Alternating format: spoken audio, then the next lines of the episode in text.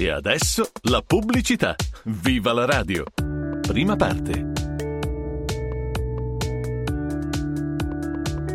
Sono stati scritti libri, girati film, raccontati aneddoti sulla radio libera, ma quasi tutti quelli che ho visto o sentito, beh, avevano il sapore glorioso del passato raccontato in forma tirata al lucido e anche un po' nostalgica. Io però la radio libera di periferia, quella polverosa e buia, povera e fumosa, l'ho vissuta e me la ricordo molto bene. Quindi di fatto questa è la mia personale storia della radio libera, come, come l'ho vista nascere, come l'ho vissuta, amata. Nessuna nostalgia, i tempi sono cambiati, come fanno da sempre. Le radio sono sempre un mezzo fantastico, capace di arrivare dritto al cuore delle persone. Gli editori lo sanno, sanno che con la radio e la tv si può cambiare la percezione della realtà della platea quindi la radio può essere un mezzo per la libertà di pensiero, ma anche per indirizzare un pensiero. Onestamente credo che eh, di libero nella radio ci sia rimasto poco. Però una specie di radio libera dei primi anni, sgangherata, esiste ancora nei podcast, su YouTube, nei social, perché sono un mezzo anche questi per esprimere quel che ci piace raccontare. La gente racconta ancora e, e, senza dover spiegare niente a nessuno. Parla di sé, parla, parla ancora alle altre persone. Ma adesso ti racconto un pezzo di storia che magari non hai vissuto. Ecco com'è andata. La radio locale era l'alternativa alla voce unica della radio di Stato. Era un suono allegro, sgangherato, casual. Era un po' come ascoltare una specie di di karaoke senza testo, un nastro che riproduce a caso suoni registrati chissà dove, ma che poi all'improvviso ti sorprende, in quell'attimo magico in cui una canzone mai sentita ti cattura, una voce un po' sgraziata ti saluta come, come fosse il tipo della casa di fronte, che però parla direttamente con te dalla radio. Ti parla dalla radio da cui per anni hai sentito professoroni, giornalistoni, personaggioni seri e irraggiungibili da quella stessa scatolina che era terreno di altri fino ad allora. Parla di casa tua, manda un saluto a una persona che ti sembra di sapere chi è, parla della strada dove passi tutti i giorni, parla di cose molto leggere e passa musica nuova, mai sentita prima. È una botta al cuore in FM mono. Così tanta musica. Gente che parla di qui e adesso. Anche la pubblicità è così basica, sincera, del negozio all'angolo e che arriva, arriva come un consiglio da un amico.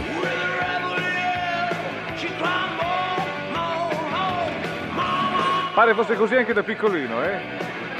Cioè, è così grintoso? Sì, sì, sì, sì, sì, sì. Era sempre fuori dall'aula comunque, lo so, bacchettavano il sound inconfondibile, la grinta di sempre, quella di Enrico Gualdi, però in questo caso si riferiva a Billy Idol che abbiamo ascoltato in Rebel Yell. Cioè Ma sai, lo sai che, che, è diventato il suo batterista? Barucci, per Amato. rilanciare l'economia. Così, come tante luci che si cominciano ad accendere nel buio, in ogni casa, in ogni bottega, in ogni garage, in ogni laboratorio artigianale, sopra ogni ponteggio di muratori, dentro ogni automobile e camion, si accende la radio locale. La radio libera, quella che porta il mondo dentro il paese, che porta la piazza in casa. Una radio che parla di gente che puoi salutare solo aprendo la finestra. Questa è la radio che ho vissuto io. Sapeva, sapeva di rivoluzione, sapeva di quella sigaretta fumata di nascosto, de, del bacio rubato sull'uscio, del fumetto trovato sotto i piedi del letto e che ci hai riso tutta la notte. Era, era un sapore di libertà. Libertà di dire a tutti quello che pensavi. Libertà di sentire l'idea di un perfetto sconosciuto. Libertà sconfinata nei 25 km di raggio dove l'antenna dell'acquedotto riusciva a mandare il segnale. Sì, perché l'antenna stava sopra l'acquedotto o posti simili. Quando aprivi il microfono per il tuo buongiorno, davanti a te non c'era nessuno, ma tu sapevi che una persona, una in particolare, aveva la radio accesa e ti stava aspettando. Ti sentivi parte di una comunità. Li conoscevi tutti, uno ad uno. E tutti conoscevano te, senza neppure sapere il tuo nome. Comunque, e comunque non avresti più potuto farne a meno. Mai più. Ma come si faceva a fare una radio libera in quegli anni? Anni 70-80 serviva un gruppo di amici scelto. Un amico che aveva intrallazzi con il comune, commercianti, proloco locali. Quello era l'aggancio per soldi, serate e permessi. Un amico che sapeva mettere le mani sulla roba elettronica, che magari recuperava materiali in disuso come pali d'antenna, antenne, cavi, mixer, giradischi, mangianastri. C'erano le cassette a nastro, mica i file. E poi serviva un amico robusto perché i trasmettitori, le antenne e i materiali erano pesantissimi. Un amico che si intendesse di musica più degli altri e sapesse organizzare una programmazione varia che non fosse tutta alla casuale scelta del DJ in onda. Uno che sapesse scrivere due righe per fare uno spot per lo sponsor. Uno che avesse molte amiche. Altrimenti la radio sembrava triste come una caserma. E via dicendo, più ce n'erano, meglio era. Ah, sì, sì, sì, certo, uno dentro al crallo, al circolo Arci, che trovasse una sede con acqua, corrente elettrica e magari, magari pure un telefono. Erano molto rare le ragazze, le ragazze DJ, almeno dalle mie parti. Ricordo che ce n'era una riservata e silenziosa che stava sempre in disparte, ma che aveva una voce flautata e meravigliosa, e poi ce n'era una che in privato parlava come un camionista di Sciantagata, tirava schiaffi come un uomo incavolato e rideva sgangheratamente, ma quando si apriva il microfono sembrava la doppiatrice più famosa del cinema. Le ragazze comunque avevano una visione della radio più sofisticata, musica scelta con più cura, linguaggio più curato, da loro noi ragazzi potevamo imparare, ma erano pochissime. Era il luogo dove ragazze e ragazzi insicuri trovavano spazio grazie alla loro bellezza, la voce e la voglia di raccontare cose alla radio. Parole e canzoni. Le radio erano il raduno dei ragazzi nerd e un po' disadattati, oggi diremmo un po' sfigati, e che in fondo, beh, erano quelli che avevano più cose da dire. Quelli fighi, quelli belli alla moda, all'epoca andavano al bar e avevano brutte voci. Ah, diciamolo, sì. La radiofrequenza. L'etere era dello Stato. Dagli 87,5 ai 100 MHz era tutta ciccia della RAI. Per legge un privato non poteva trasmettere nulla via etere. La prima concessione fu di trasmettere via cavo. Già, e poi qualcuno decise che presto si sarebbe arrivati alla concessione anche via etere e così cominciarono le prove tecniche di trasmissione oltre i 100 MHz. Uh, Radio Parma, Radio Bologna, Milano International, che allora era già sui 101. Uh, ma quando nel 74 c'è stata la sentenza della Corte Costituzionale che ha dato il via libera alla trasmissione della radio locale, beh, fu un susseguirsi di aperture di nuove radio locali in FM. Essendoci pochissimi segnali radio, all'epoca un campanile in pianura o la torre dell'acquedotto consentivano di trasmettere un segnale FM mono a parecchie decine di chilometri con pochissima potenza. Un raggio più limitato dell'AM, ma che dava modo di trasmettere in locale. L'idea venne a molti, e a quel punto ogni collina, con un fienile che guardasse a valle, aveva un'antenna puntata verso il basso. Due antenne, una per ricevere il segnale dagli studi e una per trasmettere quel segnale amplificato in FM sulla valle. La Radio Libera è stata anche la prima, credo, a trasmettere in stereofonia. I trasmettitori erano autocostruiti o reperiti in qualche luogo e riparati da un tecnico amico di qualche DJ. Un apparato trasmettitore che lavorava su una frequenza, se per qualche ragione non era perfettamente tarato o aveva qualche malfunzionamento, poteva creare le cosiddette spurie. Avrebbe dovuto lavorare su una frequenza in particolare entro i limiti tra 87 e 107, ma quella volta la spuria gli fece generare una trasmissione su una banda differente, ed era quella in cui comunicavano la torre di controllo dell'aeroporto e l'aeroplano. Quindi un bel giorno il pilota in avvicinamento ha creduto di aver acceso l'autoradio invece che la radio dell'aereo. Le autorità, chissà perché, forse il disco era davvero brutto, se la presero parecchio e ci fu un'ordinanza per la chiusura delle emittenti locali. Che battaglia! Avevano ragione loro, ma anche noi avevamo le nostre ragioni. Non tutte le radio avevano disturbato l'aviazione civile. Così Escopost girava col radiogoniometro a beccare sul fatto i marrani DJ che in un gruppo di 88 emittenti si alternavano in una protesta attraverso i ponti radio in FM. I DJ pirati. La Escopost era un ente dello Stato che verificava che tutto funzionasse bene alla radio, cioè non si poteva trasmettere senza una licenza, tutte queste cose, hai capito? Esco Post si chiamava così. Fu presto chiaro che occorreva una regolamentazione e con le regole cambiò buona parte del modo di fare la radio libera. Beh, oggi tasse e ulteriori regolamenti sull'editoria, ma anche l'evoluzione del commercio locale in catene di franchising o la chiusura proprio di certe attività locali, oltre all'immenso bacino di alternative all'intrattenimento musicale e alla pianificazione pubblicitaria in autonomia sul web, beh, ha visto riorganizzarsi la piccola emittenza libera FM, che è diventata è diventata una macchina molto complessa da tenere in piedi per un gruppo di ragazzetti. Pronto? Mi senti? Mi senti? Fin dove mi senti? Si facevano chilometri con l'auto dell'amico patentato e munito di autoradio per andare fin dove arrivava il segnale della radio, così per misurare la portata. E poi c'era, c'era anche l'ora da stabilire se la radio era ascoltata. Come facevi allora a sapere quanto eri ascoltato? Beh, partivi in motorino e andavi dentro ad ogni bar, negozio o ufficio a sentire cosa ascoltava la gente. Se avevi davvero la faccia tosta, gli sintonizzavi la radio su quella giusta, la tua radio. Sempre ammesso che proprio in quel momento non ci fosse un bel buco. Oppure che il DJ avesse deciso di mettere in onda il disco più sfigato mai inciso, o che avesse dimenticato il microfono aperto mentre stava intortando una tipa al telefono e così sotto il disco si sentivano tutte le dolci parole del DJ rubacuori. Il buco era un momento di imbarazzante silenzio che durava oltre i tre secondi. L'unica autorizzata a fare il buco era, ed era una sua caratteristica, era la RAI. Ma non la radio libera. Significava che il DJ si era addormentato, oppure che il disco sul secondo piatto, il nome del giradischi, non era ancora pronto, oppure che qualcuno aveva fatto saltare la corrente e c'era solo il segnale di portante. C'era anche un fatto curioso. Ogni tanto arrivava una lettera dal nord Europa con allegata una cassetta audio dove vi era inciso un lungo pezzo di trasmissione della nostra radio. Sapete quando, quando è notte, un temporale... Erano persone dalla Norvegia o dalla Scandinavia o da alcuni paesi dell'est che in qualche modo, nonostante la curvatura terrestre, perché la Terra è curva, non è piatta, eh, riuscivano a sentire la radio e per dimostrare quanto apprezzavano sentire una voce straniera, eh, ci scrivevano una lettera intraducibile. Sì, ma che a noi piaceva pensare fosse di saluti e soprattutto di complimenti. Che, che altro potevano essere? E adesso la pubblicità. Il meglio del fai da te? Oggi è da Poliedil, lo specialista della casa. Quale fai da te ti interessa? La falegnameria?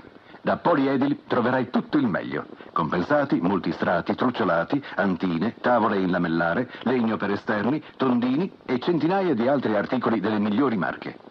Servizio taglio legno gratuito.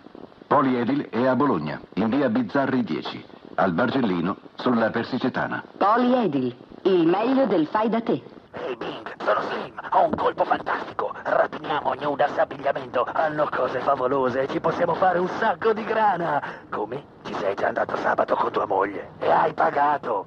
Ah, ci sono ottimi prezzi. Ma eravamo d'accordo di fare il colpo insieme, io... Nudas, abbigliamento uomo-donna, pantaloni, camicie, jeans, felpe, giacche, giacconi, cappotti e tantissimo pronto moda. Esclusivista di zona Ladies Rifle Uniform.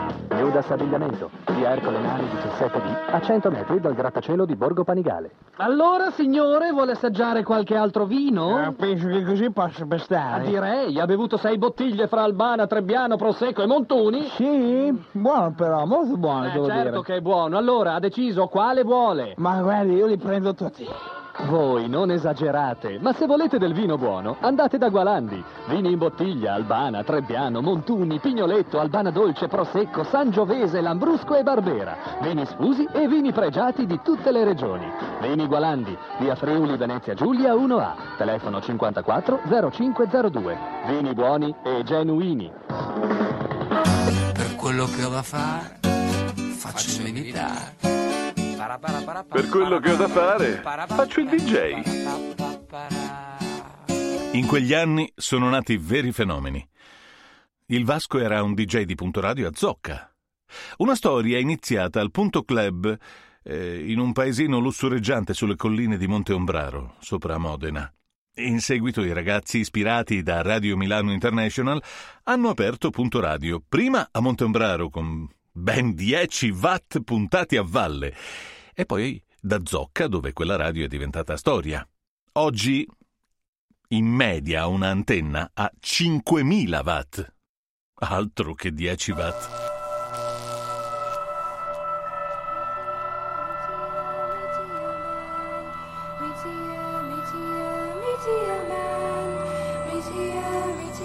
Didi Jackson cantava Meteor, Meteor Man. Era il 1979 e di meteore ce ne sono state davvero tante.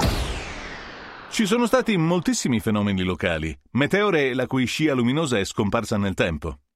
Io mi ricordo il Barone Rosso, pure lui di Zocca. Aveva una donna ogni tre battute di mazurka, occhi tristi come una birra calda, baffi allegri come una polca. Faceva parte del mondo della Filuzzi e del liscio. Il liscio, la fonte di reddito di tantissime emittenti di provincia, anche il momento più odiato dai ragazzetti che volevano fare la radio con, con la dance, la new wave, il rock, imitando le radio americane e inglesi. Musica italiana, sì, ma solo di certi cantautori. Ma poi arriva Cocis. Sì, beh, n- non proprio una meteora, è ancora molto attivo. Allora era celebre per diverse canzoni impegnate e per una militanza nel background della musica di allora con Guccini e gli Stadio, per dirne due. Era una montagna che sovrastava tutti noi giovanissimi aspiranti DJ. Cocis aveva inciso anche un LP in vinile con canzoni rock impegnatissime. Ne ho ancora una copia. Conduceva un programma bello e seguito, in duo con Massimo, il suo amico musicista e paroliere. Ecco, si portavano appresso una ragazzina carina che cantava come una dea. Ma cantava proprio liscio, liscio e melodico, che era tanto insopportabile per noi ragazzi rock e new wave. Però improvvisamente il liscio diventava perfetto. Arrivava Orietta e la radio si riempiva improvvisamente di ragazzini DJ che, beh, passavano di lì per caso a sentire la fisarmonica di Orietta. Procurarsi i dischi. Eh, non ci si pensa, ma dovendo mettere in onda musica tutto il giorno, beh, servono le canzoni. E in quegli anni si parlava di dischi, tantissimi dischi. Il vinile era la materia prima. Ma a noi DJ appassionati interessava sapere come suonavano. Questo ci portava nei negozi di dischi. C'erano negozi in ogni città e alcuni riuscivano ad avere dischi introvabili, dischi rari e incisioni di piccole etichette. La scelta della musica andava dai successi da classifica, classifiche UK, USA e tedesche, alle classifiche italiane. Ma non è che potessimo suonare sempre solo quei dischi. Eravamo noi DJ ad andare a cercarli, i dischi, per, per, non svenarci, e dato che non c'erano i soldi si facevano contratti con i negozi delle zone coperte da segnale radio e si passava il disco della settimana, offerto dal Disco Super, il tuo negozio di musica. Oh yeah! Sì, nei casi migliori le case discografiche ti inviavano i loro dischi, poi poi a un certo punto sono nate abitudini commerciali del tipo ti do il disco importante se mi metti in onda il disco ciofeca, perché le etichette discografiche eh, avevano anche roba brutta che nessuno comprava, ma che a loro era costato produrre.